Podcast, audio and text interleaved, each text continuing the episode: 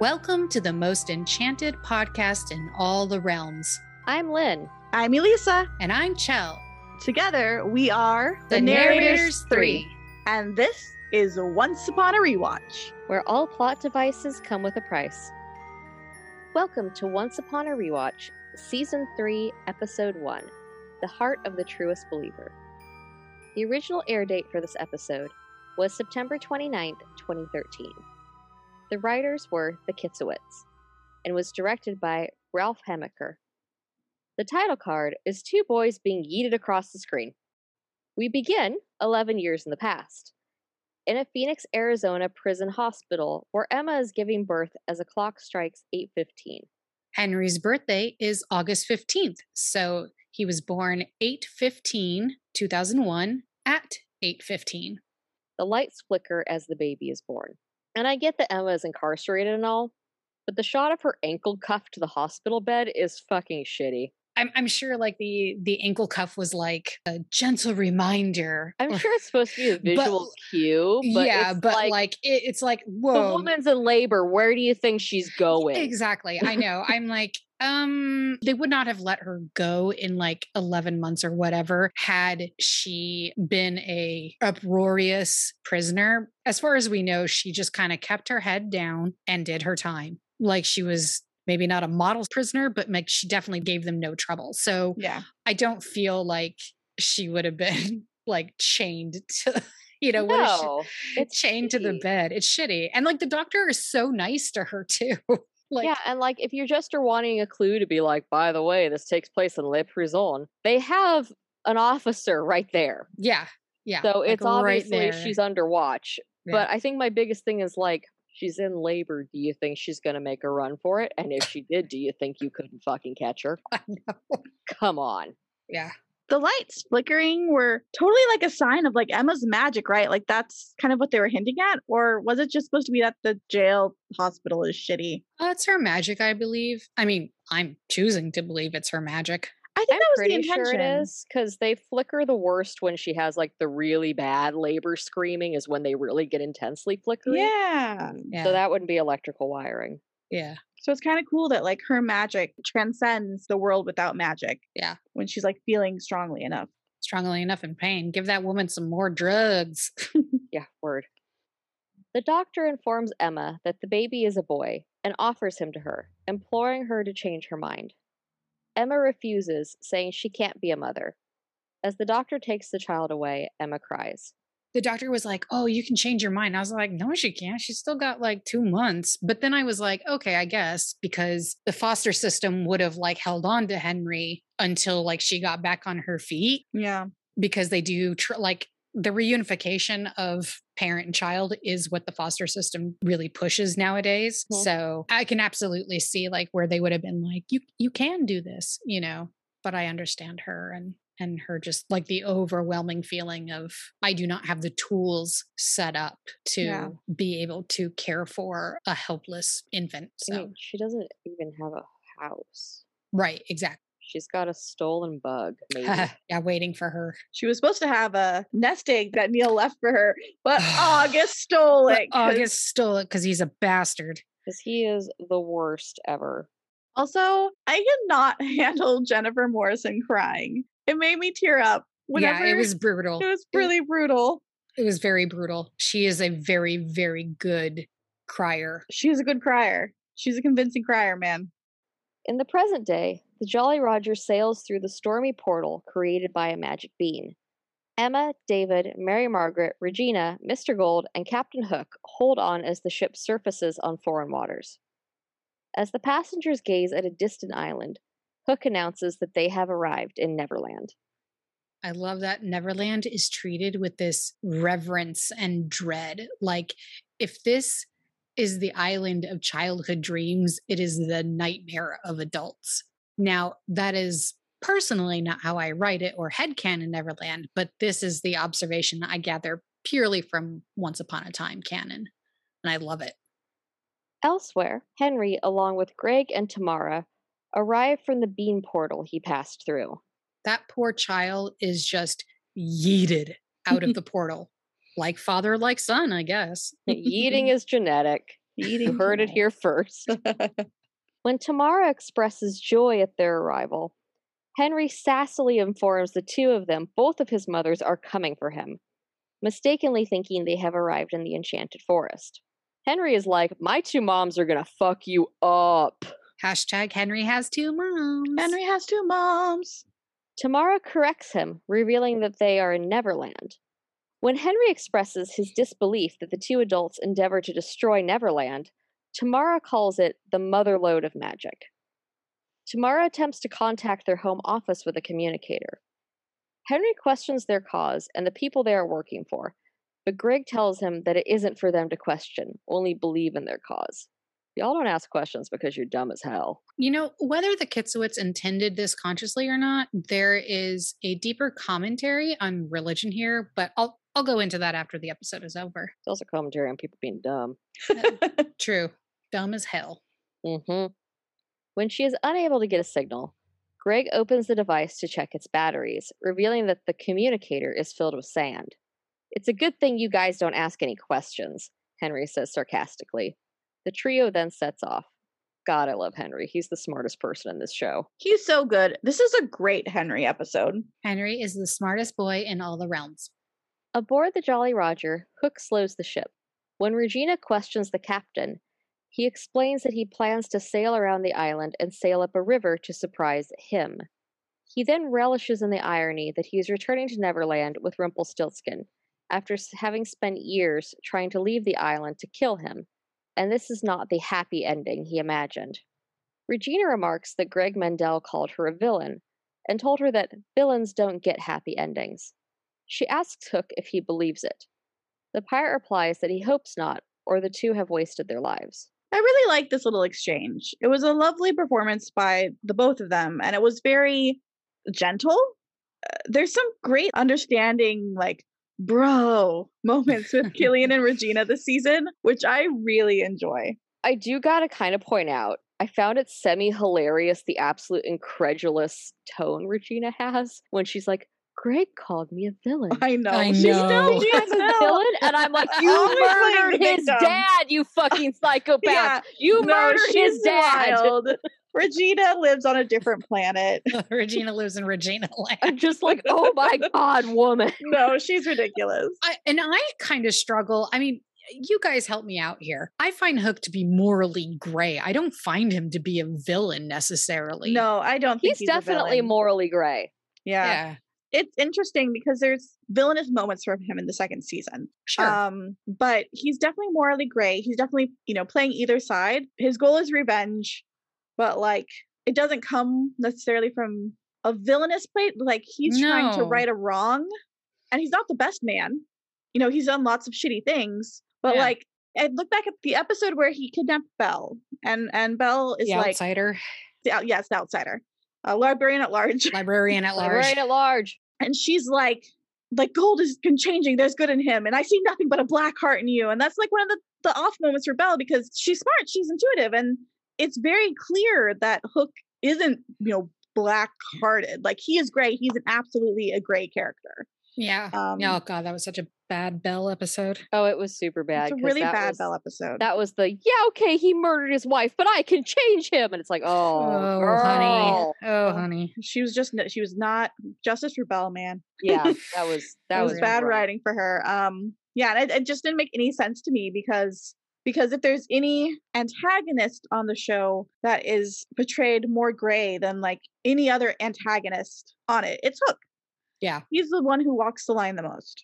Yeah, I 'cause, think like, so. He's out for revenge, but like Regina just murdered entire villages just because Oh. they like They may or may not have crossed paths with Snow White. they might have seen Snow White one time in the distance. Yeah. Yeah. And Hook has his like he has his like pirate code. Like he does shitty things, but like there's lines he doesn't cross. And he's even said like there's lines I don't cross.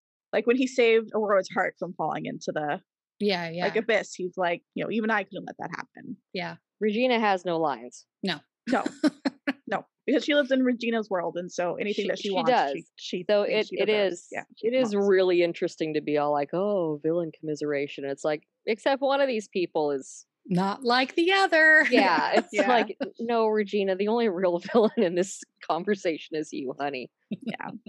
Like Hook's done some bad things, but you, you've you've committed war crimes. yeah.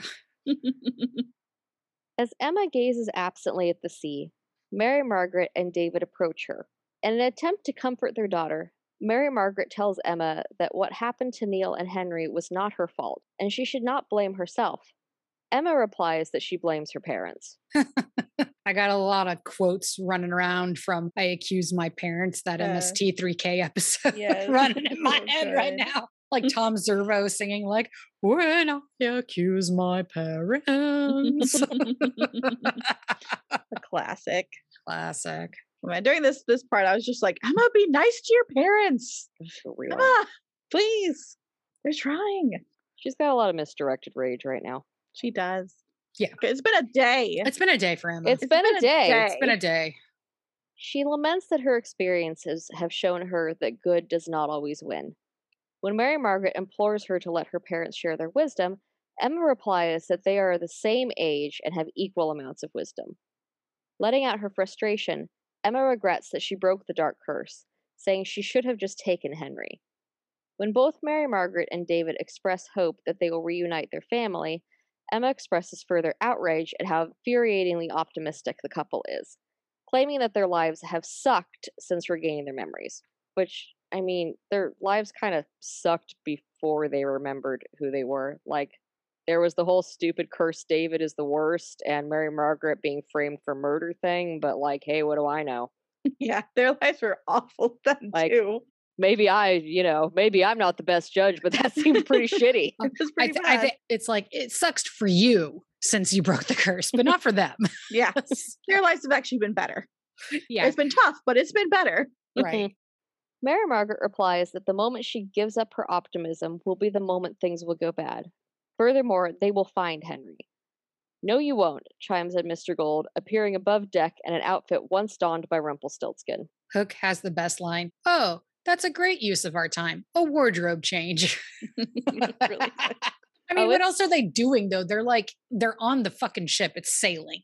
I mean, you haven't seen him for like the entirety of when they've been on the boat, so he could have just been doing that while they're having this whole argument because he's like, what else do I have to do?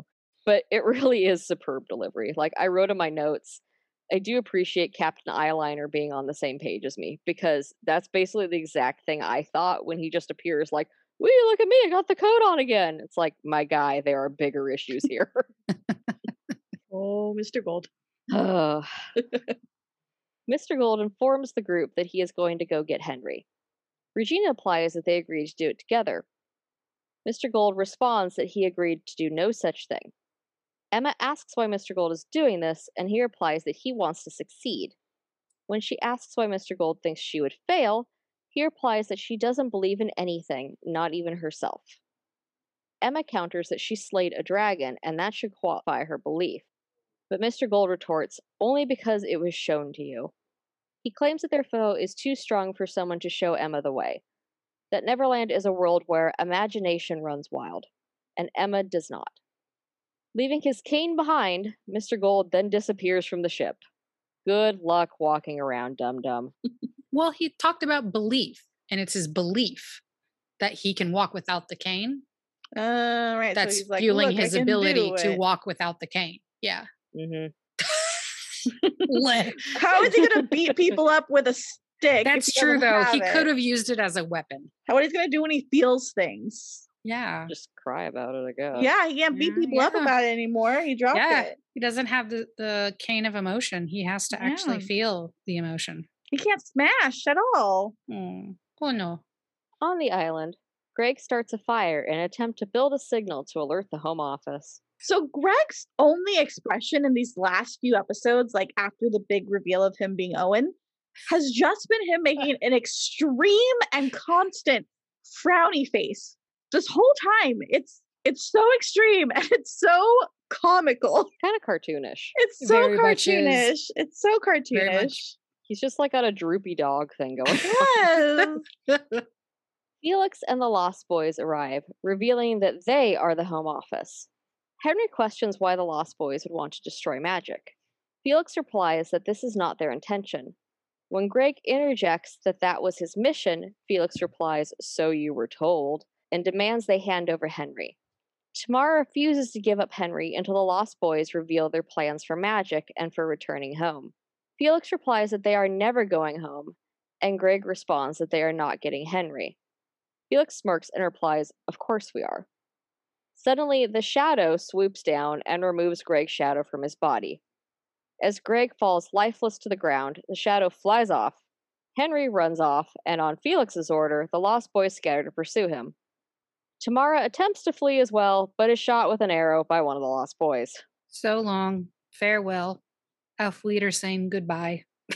It's really stupid how much time they wasted building these two up to just be like, womp, they dead now. They have the most underwhelming deaths for the show's most underwhelming villains. So, in all of my research, I thought there had been a bigger, grander plan for them. And I I, I swear it's out there somewhere. Like somebody asked it at a convention and then put it on Tumblr or whatever. But I'm so far, you were right, Elisa. This was absolutely a case of the Kitsowitzes listening to their audience and just getting them out of the way as soon as possible. They'd not have done it less dumb. You would think. Probably. yeah, but it just it just it just stinks of their their their deaths. Just stink of people don't like these characters let's get them out as fast as possible. And I don't know if it was between seasons two and three where like Sonequa Martin Green got the green light to be a regular supporting cast member on The Walking Dead. So she couldn't have committed to both. She had to choose. And I guess the Kitsowitz were like, well, yeah, we're just going to like kill you guys off anyway. And she's like, all right, great. That makes my decision easy. Yeah. so. And, you know, it's a shame about Greg and Tamara because I do like both of these actors. I love her. Yeah. And I've had the fondness for Ethan Embry like since I was a little kid, like like grew up watching him as he grew up. So like I have a fondness for for both of them. So it's just a shame that they're just such underwhelming characters. There's some potential, that, but just nothing lo- ever. There was a lot of potential that they just didn't. It's just it's a quiet fart of an exit. It, it's, it's absolutely a quiet fart of an exit. Yeah. like I, that's the best way I can describe it. As Henry runs through the forest, he slips and falls. Another boy grabs him and pulls him to safety. When Henry asks if he is a lost boy, the lad replies that he was, but escaped. He then rushes Henry off to avoid capture. On the Jolly Roger, Emma does pull ups below deck when Hook pays her a visit. Sweet baby Jesus. This is some Linda Hamilton Terminator 2 thirst trap, and I am here for it. yeah, whatever annoyances I have about this episode, I have to thank the writers for this scene. Thank you to the Kitsowitz. Thank you. Thank you. More importantly, thank you to Jennifer Morrison. Yeah. I was like, don't you. don't thank them. Thank her. They're her arms. I, I, I thank you, madam, for you and your guns. for taking us to the gun show. Hook asks Emma what she is doing. Emma replies that she is preparing for a fight. Hook jests that he has never known her to need to get ready for a fight, as he assumed it was her natural state. Lol, he ain't wrong. No, she is literally always ready to punch a face. When she asks the captain what he wants, Hook replies that he wishes to give her something. He tells her that he and Baelfire spent a lot of time together, and gives her a sword the boy once owned. The two then share a toast of rum to Neal. So sweet.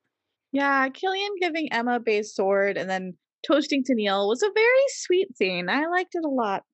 In the Enchanted Forest, Neal, who was not dead, Neal, I love you, Neal. Love you, Neal. He awakens in Aurora's palace, attended by Mulan, Princess Aurora, and Prince Philip. When Philip informs him that he is in the Enchanted Forest, Neal expresses shock at being back. Aurora asks if he is from their world, and Mulan interjects that, judging by his clothing, he is from the same world as Emma and Snow. Upon hearing Mulan mention Emma's name, Neal exclaims that Emma is in danger and he must help her. He sits up in an attempt to leave. Prince Philip protests as Neal was gravely injured by Tamara's gunshot in Storybrooke. I like that. He's like, it's like a most unusual arrow wound. And Neal's like, yeah, 45 caliber arrow. like, I'm mm-hmm. just like, oh, I love him. He doesn't even miss a beat on it either. Oh God, he's so good. Yeah, no, such good good quips from Neal this episode. Oh my god. Yeah. Oh my God. it's so a many. superb Neal episode. The Honestly. great Neal episode. Neal exclaims that he needs to know if Emma and Henry are right, and Aurora deduces that he is Henry's father. She explains that because she was once under a sleeping curse, she may be able to contact Henry. When asked what message to give them, Neal responds, Tell Emma I'm alive and I love her. He just wants the ASL, you know, the basics.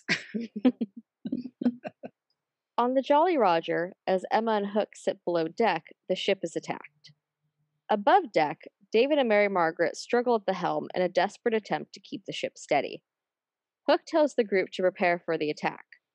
As the group looks down into the water, mermaids reveal themselves as the attackers. This scene has like big Wallace Shawn energy from The Princess Bride. Like, those are the shrieking mermaids. I do appreciate whenever anything embraces the whole actually mermaids are terrifying thing. Yeah. Oh yeah. I'm reading a webcomic about that right now. Mm. It's also very gay. What comic? I like Um, good gay shit. Is it Castle Swimmer? No, it is hold please. Why don't you just please. know this? Oh, because I am dumb. I don't know why I don't. uh, Ice Ice Massacre. It's called Ice Massacre. Is it sounds cheerful. lesbians? Yes, it is. It is on Webtoons. It's called Ice Massacre. It's pretty good so far. Pretty violent, pretty good. I'm enjoying it. As Hook continues to steer the ship, attempting to outrun the vicious mermaids, David loads a cannon and opens fire on the mermaids. Emma and Mary Margaret drop a large net into the sea, ensnaring a mermaid. Frustrated with the slow movement of the fight, Regina begins launching fireballs into the water, which is just so dumb. Regina, you dummy. Throwing fire into water is not a thing. She's all, look how badass I am. And it's just, what? Why is she so dumb? Cora is rolling over in her grave. Your, your mama didn't raise you to be an idiot, dear. she really did try to stamp the Wonder Bread out, out of her. They're proof that Henry Cora did really her best, her father. but yeah, because I don't know. If Rumple's done some real dumb. Yeah, dumb Rumple's done That's some fuck stupid things. So Rumpelstiltskin, if he actually had stayed on the ship, absolutely would have also done something similar to casting fire at the water. I, I see. and that then there would have been two of them. oh, look at these two dum dums side by side. and then we could have would have had Charming being like, "That's a great idea," and like, oh my god. And it would just be like Mary Margaret being like, "No, stop! Why are you people like?" this?" yeah. And then Emma and, and then Emma just jumps down and starts punching them. yeah, because she'd be like, "Fire is stupid. You got to punch your way out." and Killian would be like encouraging them, but is definitely like also shaking his head and like rolling his eyes at the same time because he's all, "Yeah, great idea. Uh huh. Why don't you try more? Let's add some more fire. Meanwhile, I'll be There's drinking. not enough fire." The School of Mermaids retreat as Emma and Mary Margaret slowly haul the captured one up. Regina magically moves her onto the deck. On the island, Henry and the other escapee continue running through the forest as the lost boys search for them. The other boy confirms that they have lost their pursuers, and the two decide to take a rest. The fugitive boy deduces that Henry is new to the island and asks if the shadow took him as well. Henry explains that he was kidnapped by people who worked for Pan, and the other boy claims that if Pan wants Henry, he will get him. Henry asks why Pan is after the other boy, who explains he has pixie dust, which he stole from Pan, hoping he could use it to fly away. However, the boy claims it does not work. Henry claims that his family is coming for him. The other escapee warns Henry that, if his family does come for him, Pan will rip their shadows into oblivion. Henry responds by reassuring the lad that everything will be all right and asks if there is a place the two can hide from the lost boys. The other boy suggests the Echo Caves, but claims they're far. Just then, sounds of approaching lost boys are heard, and the pair hurries off. In the enchanted forest, Princess Aurora travels to the netherworld in her sleep on her bier? Beer. Yeah, Yeah. spear. On her beer in an attempt to contact Henry. We're so incredulous when you sound. it doesn't look like it should be said that way. I no, I went through that when I did the last. I promise you, I went to dictionary.com and listened to the audio. But I'm just like, okay, beer it is. on her on her magic carpet carpet of Budweiser. Off she goes on a Michelob Ultra. Mulan asks Neal how he arrived, and Neal explains that he fell through a portal. Believing he was going to die, he thought about growing up in the Enchanted Forest. As he explains, portals take their user to wherever they think of. Hey Neal, thanks for finally explaining the portals to the audience because I was actually wondering about that like all of last season. Like, how do you know what bean goes to what? Yeah, I just kind of assumed you hoped for the best. You just kind of went, sure hopes this works, and just mm-hmm. went for it. I mean, Jefferson's hat had like doors and shit. Curiously, Mulan asks about the other world. Neal explains that the people there think the inhabitants of the Enchanted Forest don't exist, like characters in a story. They made a movie about you, Neal says to Mulan. It was actually pretty good. I love that line so much, especially Mulan's follow up. What's a movie? It's it's really good, honestly. Aurora awakens and breaks the news to Neal that she was not able to make contact. She expresses her fear that no one can help, and Neal responds that his father can. He explains that his father would have had a plan, that he would have left something behind in case he ever found himself back in the Enchanted Forest, something that would allow him to contact Emma. When he expresses his desire to go to his father's castle, Prince Philip asks who his father is. Neal replies, Rumpelstiltskin. On Neverland Island, Mr. Gold stalks through the forest. He arrives at the clearing where Tamara and Greg were left. Greg's body lies lifeless as Tamara, an arrow protruding from her back, painfully crawls along the ground. Mr. Gold asks where Henry is, and Tamara, gravely injured, is unable to respond.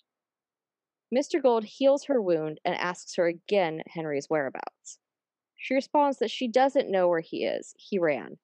Tamara further explains that Pan wants him and is behind everything. She tells Mr. Gold that she didn't know who she was working for and apologizes for what happened to Neal. She asks if Mr. Gold can forgive her for kidnapping Henry. He curtly responds, no, and rips out her heart.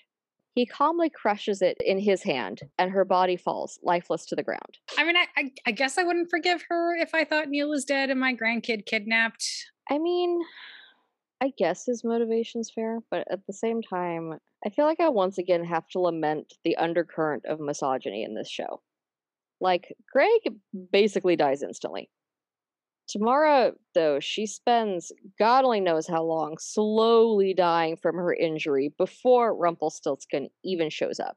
And then she gets her heart crushed. Like, it's kind of a fucked up double standard that we've seen way too many times in the show already. Yeah, it did. It felt a little icky. Like the woman is the one that needed to be punished. She had to suffer Mm. first. I'm sure the reasoning was, oh, she shot Neal and broke his heart. But to be honest, her death is tone deaf, Mhm. much much like a lot of the way they write and treat women in this show.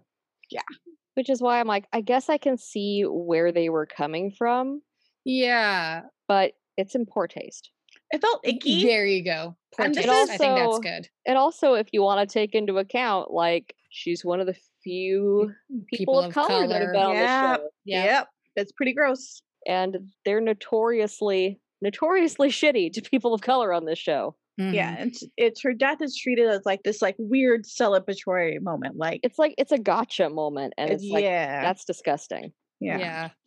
like yeah, she's a villain, but like I think there was potentially a lot of complexity to her backstory. we never got to learn. Um, exactly like I, I feel like there was a lot more to her and they they definitely had a concrete backstory for her So much about the show is about redemption, or redemption for the things you do. So why doesn't she get the chance? Like so many others do. Why doesn't she? It's gross. That's what I've got. It's gross. agreed Yeah. I feel like the proper way to have gotten Tamara off the show without it feeling icky, Mhm. if they did want to kill her off, is it should have been a blaze of glory. It should have been her like fighting to the death, like because of her strong beliefs. yeah that would have made actually a lot of sense Like she deserved a chance to like fight with tooth and nail because that's that's the character that they, you know, they didn't go into too much detail, but that's definitely who they wrote in season two. They definitely she was like a up to zealot. yeah, I was gonna say they definitely set her up to be someone with like basically religious fanaticism for her cause. Mhm. Yeah. That's so. Uh, so I think It would have sat better with me if she had like gone like guns blazing into battle in a fight. Maybe sh- the odds were stacked against her. She couldn't win, but she needed to, you know, fight uh, due to her beliefs and all about her cause. And yeah, that would have been a fitting ending for her. I think that would have made more sense for her character. She seemed very, very scrappy. Yeah, like you said, a zealot. That's exactly what she was. That's what they set her up as. And I think, I think her death would have sat better, and honestly, would have been more interesting if they had done that. Yeah, I agree. Back on the Jolly Roger, the group debates whether the mermaid should be let go or questioned. As they argue, she picks up a conch shell and blows it. I don't know where she got it, but she has it, letting off a loud signal. When Emma questions what the signal was for, the mermaid replies that it was a warning. She tells the group to let her go or die. In the Enchanted Forest, Neal and Mulan travel to the Dark Castle. Mulan questions Neal on why, if he is fighting for Emma, did Emma never mention him during her time in the Enchanted Forest. I love when Neal first went, Yeah, I don't know how to explain what a movie is to Mulan after she like asked him if, if she could ask a question. It was a really funny piece of writing. It was a great intro mm-hmm. to the scene. I mean, Neal basically gets the best lines in this episode. He does. He's Yeah. on it. He is, he's got those quick one liners in this one. and he just he has incredible delivery. Yeah. Oh, Michael's so good. He's so good. Neal responds that he broke her heart, letting her go so she could fulfill her destiny and break the dark curse. He further explains that, out of fear of rejection, he never went after her. He calls this his greatest regret of his life. Bro, you were also seeing someone else. You know, that uh, minor detail. I mean, I like that he just, you know, conveniently forget. He's like, wow, but fuck her. so, you know, how the show felt as well. I guess so. Pretty much. Let's just sweep these guys under the rug. We'll never speak their names ever again. There you We're just gonna forget that'll happened. go. Yeah. This scene, though, I was watching Mulan's face, you know, with the context of this being a rewatch. And Mm. like, my heart really hurt because, like, you can tell, like, uh, Jamie's so good. And, and the story is like resonating with Mulan, who is, who is also, you know, holding back, going after what her heart wants, you know, out of fear of rejection. And I see that groundwork being laid for a plot that's going to come. And so now it's time for me to cry about Sleeping Warrior for 100 years. Uh, On Neverland Island, Henry and the other fugitive, on their way to the Echo Caves, are pursued by the Lost Boys. When the gang cuts the pair off with an arrow, Henry realizes the Lost Boys know about the caves. He and the other escapee run in a different direction. On the Jolly Roger, David demands to know what the mermaid has done. Regina interjects that if the mermaid does not reveal herself, they will make her do so. As the group argues, a storm brews. Hook realizes the mermaid called the storm. David, pulling out a sword, holds it under the mermaid's chin, telling her to stop the storm, and then they will let her go. Regina encourages David to kill the mermaid, but he releases his grip on her when Mary Margaret flashes him a shocked look, causing him to refuse to do the deed. As Captain Hook turns the ship around in an attempt to outrun the storm, Regina and Mary Margaret argue over whether or not to kill the mermaid. Hook points out that the ship is taking on water. As the argument continues, Emma implores the group to think this through. Regina, having had enough, turns the mermaid into wood. Her action, rather than calming the storm, prompts a giant tidal wave to loom over the ship. Oh, Regina, why are you so dumb? one of the notorious goofs in this episode is that when the camera pans down over the ship, the wooden mermaid statue is nowhere to be seen. Of course like- not. People, it's- it's- come on. It's gone. It's gone It's for gone. the rest of the episode. It Yep. washed Yeah. away to sea. Yeah, I just imagine Regina just like yeeted it off the ship. She's like, "It's light now. It's wood. Goodbye." I can pick the bitch up now. Yeet! I loved Mary Margaret's reaction of Regina. What did you do? It was like when you're telling an animal to spit out like a shoe that they're chewing on. What did you do? Don't make me get the squirt bottle. Spit it out. Spit it out. Spit it out. What do you have? What are you eating? My God. I say several times a week. Also, this scene was really enjoyable for so many reasons, but like the very end where they're just like, our cast is really hot. So please appreciate them wet and in slow motion. And I was like, I do. Yeah, they did kind of just gratuitously throw in that scene of them just being like drenched and in slow motion and like being like, look at Emma's arm. Yes, like everyone gets this like dramatic beauty shot. Like it was gratuitous, but I was cool with it. We Yeah. should definitely like get a clip of that and then like put like like 80s sexy sax music Mhm. over it. Careless Oh, Whisper. Careless whispers, yes. yes.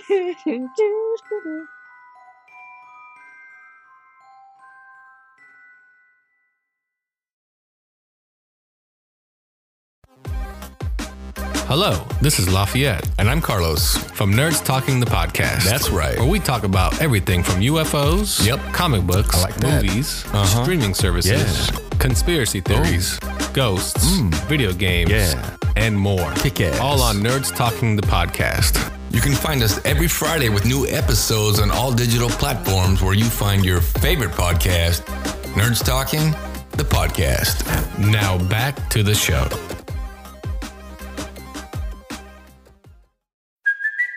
It's Kaley Cuoco for Priceline. Ready to go to your happy place for a happy price? Well, why didn't you say so? Just download the Priceline app right now and save up to 60% on hotels. So, whether it's Cousin Kevin's Kazoo concert in Kansas City, go Kevin, or Becky's Bachelorette Bash in Bermuda, you never have to miss a trip ever again. So, download the Priceline app today. Your savings are waiting. Go to your happy place for a happy price. Go to your happy price, Priceline.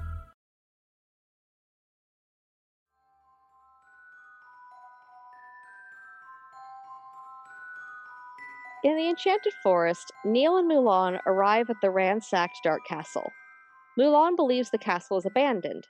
Neal, upon inspecting a goblet, realizes that someone else is there. Suddenly, an arrow hits a wall just inches from Neal's face. As Mulan draws her sword, Robin Hood reveals himself. I miss when you were Tom Ellis. Aw. But I do really like Sean Maguire as Robin. I think he's a very soft Robin. It's a very different Robin, but he's very soft. But Tom Ellis, I know. I love Tom Ellis. I love Tom Ellis. I do. like I know he busy, but still. He's busy.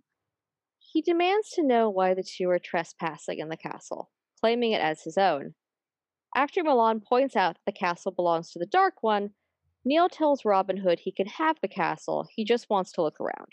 Robin Hood asks who Neal is to do such a thing, and Neal reveals himself to Robin Hood as Baelfire, the Dark One's son. Robin Hood believes this statement without requiring further proof, saying no one would claim to be the Dark One's son who wasn't. Which I love that Neal kind of does like a, huh, fair enough. And it- yeah, he was like, "What? You want to see ID or something?" it's like, what are you going to show him? He further explains that he and Rumpelstiltskin once crossed paths, that the Dark One spared his life, and he owes him a debt. Neal calls upon this debt to solicit Robin Hood's aid in finding something he can use. Except that Belle was the one who spared him. This is Belle erasure. Justice for Belle. I mean, to be fair, Robin Hood probably heard them yelling and hollering at each other 30 feet away from him and saw that Rumple was going to shoot an arrow through his heart. But yeah, I hear you. Belle gave him his freedom. Rumple just honored it. Yeah, they But- really weren't subtle. No, No, no, no. no, no. They're just arguing like- so close to them. Can you imagine? Like me and Mary's like, who are those like weirdos over there? He's like, oh, I was like kidnapped for like five minutes and he tortured me, but she let me go. And I guess they're chasing after me. But my God, I've just been like, they've been on my tail the whole time. But I think there's a story there. They just I, keep I don't know. I think they really want a bone, but they just don't like know it yet. Just ignore them and just leave. ig- ignore them. We're gonna take off in a minute. Robin Hood explains that he did not take up residence in the castle until after the dark curse was cast, and the castle had already been ransacked. Neal, remarking that the looter would only take what they could see, comes upon his father's old walking stick. When he picks up the stick, Mulan theorizes that it belonged to a looter and is worthless. Neal quickly corrects her, however, pointing out the markings Rumpelstiltskin used to keep track of his growth as a child. My heart. You good? Do you need a second? I do. I do. Okay, I'm good. Okay. Neal twirls the stick like a staff, and a painting in the corner of the room disappears, revealing a large cupboard. Neal's staff twirl was so slick.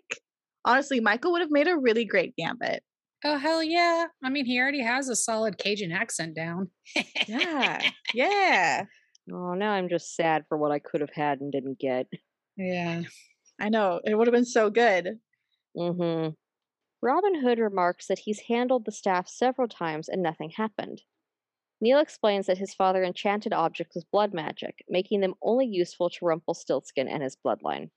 On the Jolly Roger, as Hook and Emma struggle at the helm to control the ship, Mary Margaret demands that Regina turn the mermaid back.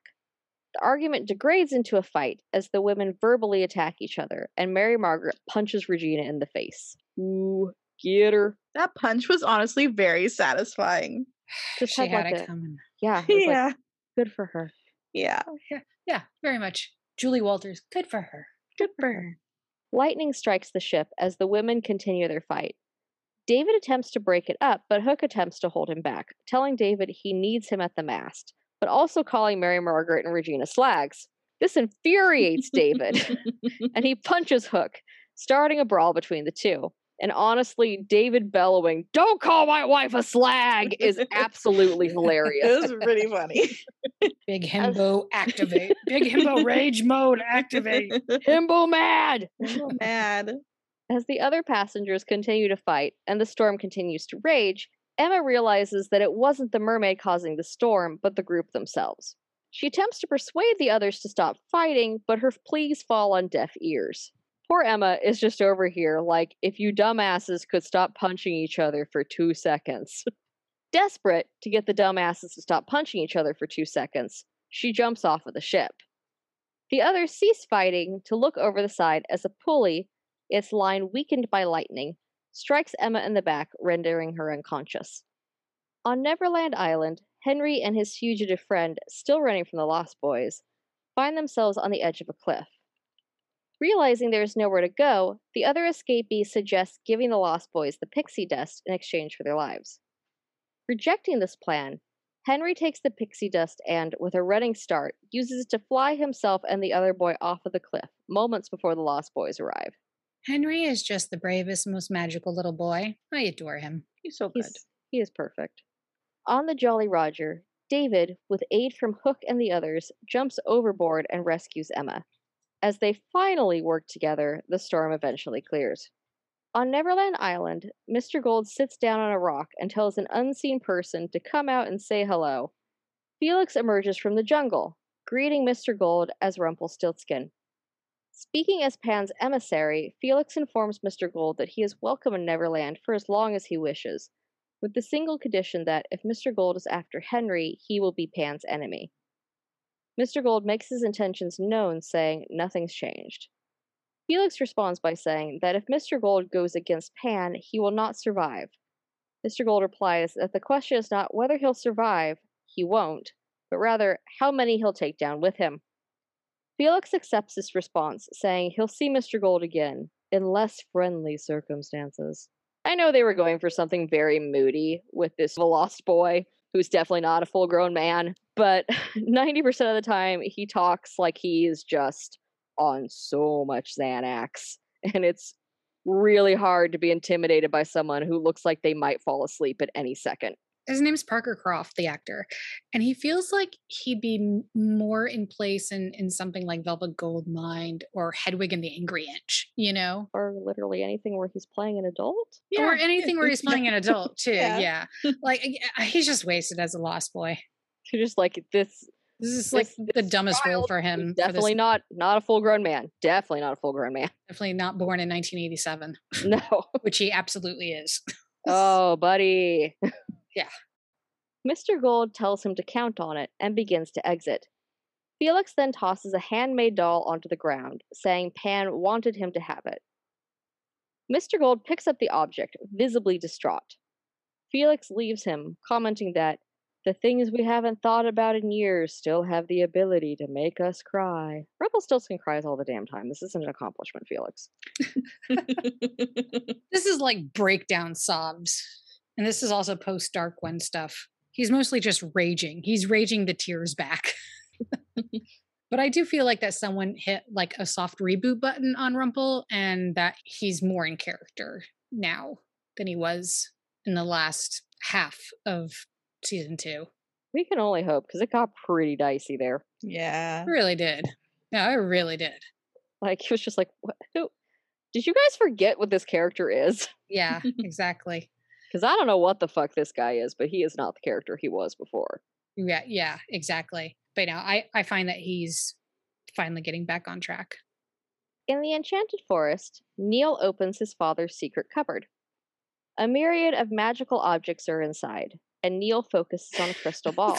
the babies fall out. All the babies fall out of the baby cupboard. Oh, oh my god, we missed the baby joke. Oh, they all All the babies came tumbling out, and Neal's All like, the babies who are now teenagers due to the duration of the curse. and, and Neal's like, what? Who's are you?" They're like, where is our papa? Are you our papa? Are you our papa? now?" Oh, no. Oh no!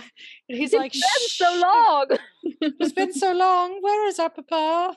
He's like, uh, what's your papa's name? Rumple Daddy. Right. the secret baby cupboard. A myriad of magic objects and also grown adults are inside. because the curse was very long. Neal focuses on a crystal ball. Putting his hands over it, he comments on the irony of the situation. He spent his life running from magic, and now he must rely on it. After a few moments of nothing happening, a frustrated Neal takes the crystal ball out of the cupboard and places on a table. Mulan tells him to think of Emma and his feelings for her. Utilizing this advice, Neal tries the crystal ball again. This time he is successful, conjuring a clear image of Emma. However, all is not well as Neal instantly realizes Emma isn't in Storybrooke, she's in Neverland. Which I gotta say, that's really uncanny for him to recognize because it's literally her with some Close like up? shrubs in the background. Yeah, there's assorted leaves behind her head, and he's like, Damn, those are some Neverland leaves. I mean, I guess it was probably a big place of trauma for him. So I spent I so many guess- years looking at them damn leaves. I know those exact leaves. it's like burned in his memory. It's like it's probably like got a blinking sign, kind of remember like the Beetlegeist like Mm-hmm. graveyard in Beetlejuice. Or it's like here, it's just like I wonder if we'll find him. it's like blinking three neon signs with like the arrow pointed to the ground. It just says Neverland, Neverland, Neverland, flashing. In Neverland, Emma and the group land on the island. When Regina suggests that she can fix the Jolly Roger and they can still follow Hook's initial plan, Emma responds by telling her that Pan already knows they're on the island, making any hope of surprise futile. Attempting to rally the group together, Emma tells them it's time to believe in each other. Regina, shocked, asks, You want us to be friends after everything that's happened between all of us? Emma responds that she doesn't expect such a thing, that the group just needs to be themselves hero, villain, pirate. They just need to succeed. When Regina asks what skill Emma possesses, Emma responds by saying she's a mother, she's going to get her son back, and anyone against her should stay out of her way. She then heads off, appointing herself the leader, and the others follow. I love that once Emma unsheaths her sword, it is like a dog whistle to Charming's himbo ears. like, now you're speaking my language, stabby stab. He's such a proud papa in that moment. There's also a part in the scene when Emma is revving up her big hero speech, and she's like, You don't have to like me. And Hook says something along the lines of, Actually, I rather fancy you when you aren't trying to murder me, or something like that. And she just gets the most put upon face, like, God damn it, I'm trying to be motivational. Keep it in your pants. Yeah, part was so good. I love Emma taking charge so much. The scene is great, like everything about it. And then when Emma wraps up her speech, like both Killian and Regina get these looks on their faces like, damn, that Emma is so hot right now. Hell yes. Is this like one of the moments you talked about where they kind of just are like, Bro, bro, Bro, bro. That Emma Swan though. we'll bond over our mutual attraction to the shouty woman. yeah. I like it when she bosses me around. Elsewhere on the island, Henry and his erstwhile companion touch down in a clearing. Excited, Henry points out that if one believes, anything is possible. The other boy responds, You couldn't be more right, Henry. Realizing something is wrong, Henry asks the boy how he knows his name. His cover now blown, the other boy reveals himself as Peter Pan. Shocked, Henry asks why Pan told Greg and Tamara that he would help them destroy magic. Pan responds that he needed their help, and it's easier to get people to hate something than to believe. that is actually true, Peter Pan. yeah, that that kind of like hurt a little inside. Yeah. Because I was like, Ooh, that's very topical. It's it's very topical. Very He's the topical. Marge Simpson meme with he's right, but he shouldn't say it. Yeah. Henry asks why he was brought to Neverland, and Pan explains that he has been searching for the heart of the truest believer. Henry's actions on the island, using the pixie dust to fly, has proven that Henry possesses this heart. He claims Henry and his heart as his own. Several lost boys emerge from the jungle as Pan invites them to play. It's all very Lord of the Flies. And then we end credits. So, uh, what a banger of an opening episode for season three. Even the CGI is better, mermaid tales notwithstanding. Too Uh, bad. but the but the ocean was very good. Yeah. It isn't perfect by any stretch of the imagination, but it definitely grabbed my attention and made me very excited about this part of season three. I'll wax poetic about Robbie Kay as Peter Pan throughout the season, but fuck, just get used to it because this lad is astounding. God, what a great little actor. So earlier, I stuck a pin in an exchange between Henry and Greg and Tamara, where Henry mocks the couple for not asking questions about home office. Bear with me. I'm going to take you on a little journey. It it will have a point. Okay. So Judaism is a faith based upon asking questions. The right to ask questions is considered intrinsic to the faith itself. To quote Rabbi Jonathan Sacks, education is not indoctrination. It is teaching a child to be curious, to wonder, reflect, inquire. The child who asks becomes a partner in the learning process. He or she or they is no longer a passive recipient, but an active participant. To ask is to grow. End quote. By contrast, Greg and Tamara are blind followers. They do not ask questions. And as we saw, this blind faith comes to be their undoing. It is pitched in stark contrast against the belief of Henry, who possesses the heart of the truest believer, but who balances his ability to ask questions in order to strengthen his belief system rather than allowing himself to be led blindly. Whether they were self aware of this aspect or not remains to be seen, but I do think that the Jewish upbringing of the Ketzowitz definitely has influenced the backbone of the tragedy of Greg and Tamara. If only they had permitted themselves to, to delve further into it, I would have been really curious where it went further. So it's just like a really, really tragically missed opportunity because I was really analyzing it from the start because they really chose those words with Tamara in particular, with like sacred, unholy. Unholy, yeah. Yeah. I think the Jewish upbringing and like the nature of asking questions and being that like hand in hand with faith, the antithesis of that being blind faith really plays a lot to this. Well said. Yeah. Thank you. Yeah. I got philosophical there for a You moment. did. Uh, that was awesome. That was really interesting. That's coming at a perspective that like I, I wasn't thinking about. I try. I I had some issues with this episode, which were mostly people acting stupidly. But yeah, overall, this is probably the strongest episode we've had in a while. And like, he's a real schmuck, but I love weird, dark serial killer Peter Pan. I'm excited he's here. Overall, I just enjoy the Neverland arc. Like, it's not perfect. It's once upon a time, but it's fun. Yeah, I'm a big fan of the Neverland arc. Like like Lynn said, it's it's not perfect. Nope. But it but it's fun. It's a, really it's a really fun watch. I think this might be my favorite arc in the whole show. But let's see if that stands true after this this whole rewatch. I've I've only watched this arc once, but I I think back on it very fondly.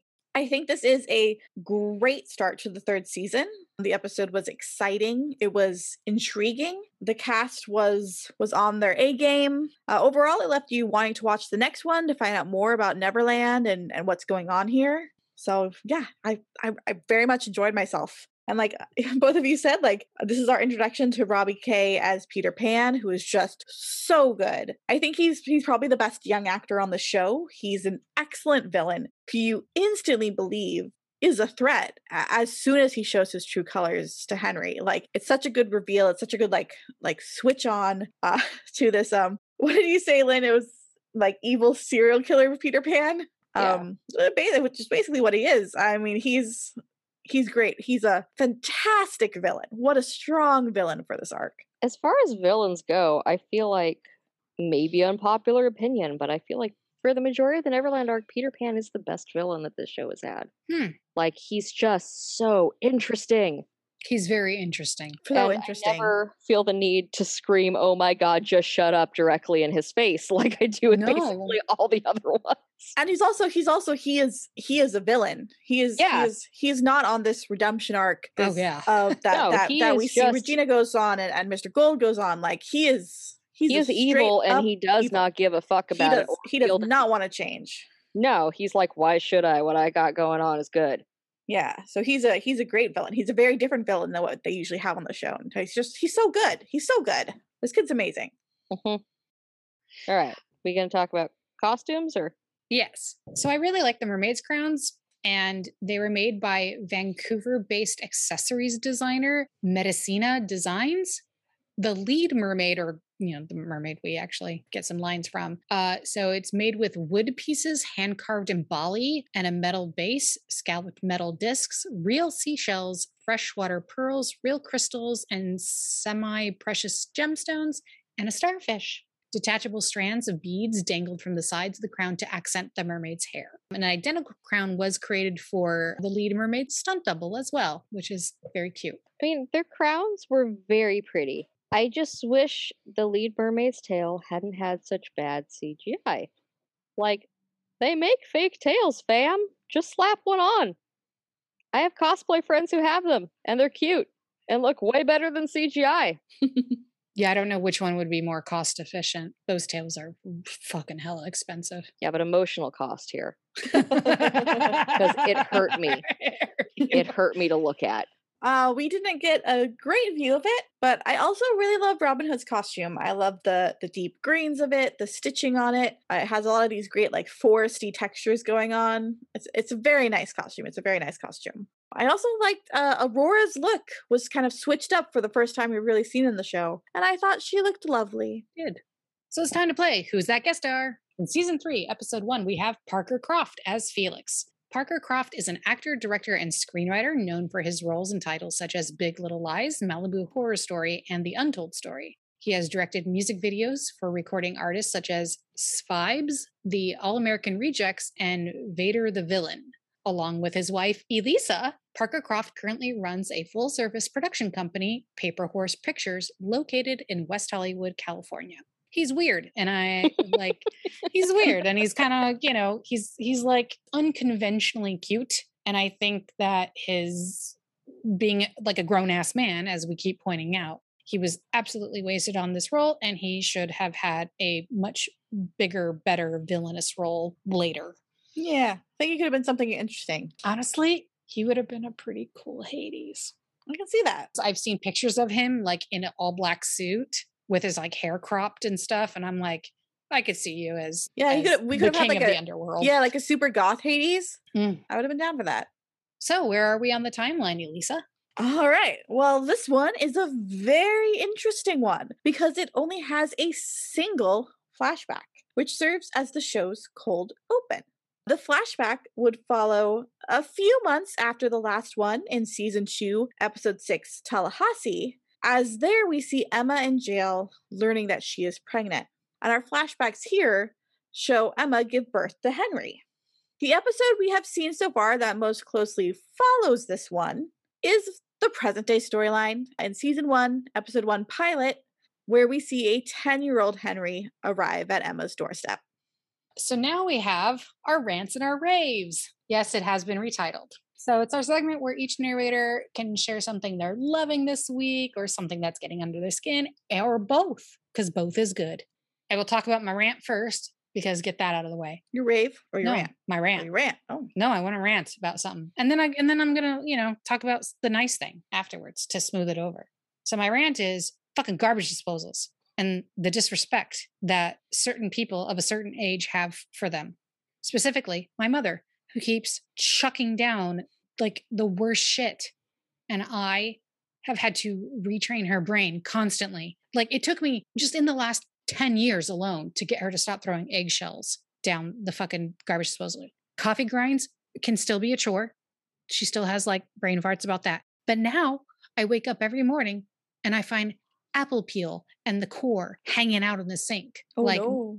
and I'm like, what are you doing? And we have like those really cool like double sinks, like one where it's got the stopper and then the one that, you know, goes to the to the disposal. And I'm like, put it on the stopper side. So at least like I can just like scoop it all up and then pick up the stopper and throw it out in the thing.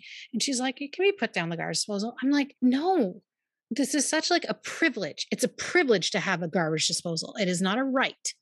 I go, only 50% of American households have garbage disposals. Only 3% of Canadian households, only 6% of like the UK and Europe. Like they think we're bananas. They do not understand the garbage disposal. It's a treat to have it, but it, its power must never be abused, least it teach you a very expensive lesson. And so that is my rant. Yeah. Respect your garbage disposal, people. I do. Good. I'm glad. I mean, my fiance is afraid of it, so I am clearly afraid of the garbage respects it. disposal. As you should be. All right. Now for the positive side. The the ra- the rave, which is we went to Villains Night. Yay! I got to dress up as Magica De Spell from the old school DuckTales, and I got to eat yummy churros and sip on a really yummy milkshake. And I got to watch a really kick ass live show where Dr. Terminus from Pete's Dragon was the MC, and I lost my absolute shit. So, Passamaquoddy. Passamaquoddy. Yeah, Villains Night was my highlight too. I I don't really cosplay villains, so I was kind of stumped there for a bit. But I was like, hell yeah, Descendants! Descendants is a thing. So that's what I went with. It was really fun, and it was like the first time we've gotten to do a good proper hangout, just the three of us, since this all started. And Yeah. Very true. And we saw still. Regina. We did see Regina. She she was a pilot Regina with the high pony and the like the black lace, and she looked awesome. If you're And- out there, cosplayer Regina, who was at the March 10th Villains Night, shout out to you. Villains Night was mine too. I was Eclipsa from Star versus the Forces of Evil, who I love very much. Um, so that was fun. I guess if I have one other thing besides Villain Night, I really enjoyed Turning Red. Lynn and me watched it Friday night, and it was very charming. I can't wait to watch that. it's really good. It's very good. Even if white middle aged men on the internet think it's unrelatable to them. You know, they're such a minority. I know. They're When really, will they have their day? really underrepresented. I love that it took place in 2002 as well. Ooh. Yeah, so you get some like real good, like early 2000s nostalgia going. Yeah. Next time on Once Upon a Rewatch. While the heroes and Hook continue their search for Henry in Neverland, Peter Pan makes an offer to help Emma, with the catch that she comes to grips with her true feelings about her identity. Meanwhile, Mr. Gold receives some unexpected advice that could lead him to understand his journey while in Neverland. And in the fairy tale land that was, when the evil queen presents Snow White with an offer to live her life with Charming in peace, with the caveat that she give up her claim to the throne, Charming makes it his mission to ensure that Snow doesn't take that offer. Thank you for tuning in to Once Upon a Rewatch. We are the Narrators 3. The moral of this episode is Yeet! Talk fairy tales with us on anchor.fm slash once upon a rewatch. Tweet us at Once Upon Rewatch. Participate in episodic polls on Instagram at Once Upon Rewatch. Follow us at Once Upon a Rewatch.tumblr.com. If you enjoy Once Upon a Rewatch, please leave us a review on Apple Podcasts or on your platform of choice. The artwork for our podcast was by Lychee Ruru. We want to say a very special thank you to the master of free music, Kevin MacLeod. Our intro music is Frost Waltz, and our outro music is Fairy Tale Waltz. This podcast uses material from episode specific pages on the Once Upon a Time wiki at Fandom and is licensed under the Creative Commons Attribution Share Alike license. And remember, all plot devices come with a price. I like that you wrote Sleepy Warrior. I did just Sleepy notice I wrote Sleepy Warrior. Sleepy Sleepy Warrior. Warrior. She needed a Sleepy warrior. oh, I know. I'm right. I'm crying about Sleepy Warrior with you. Sleepy Warrior.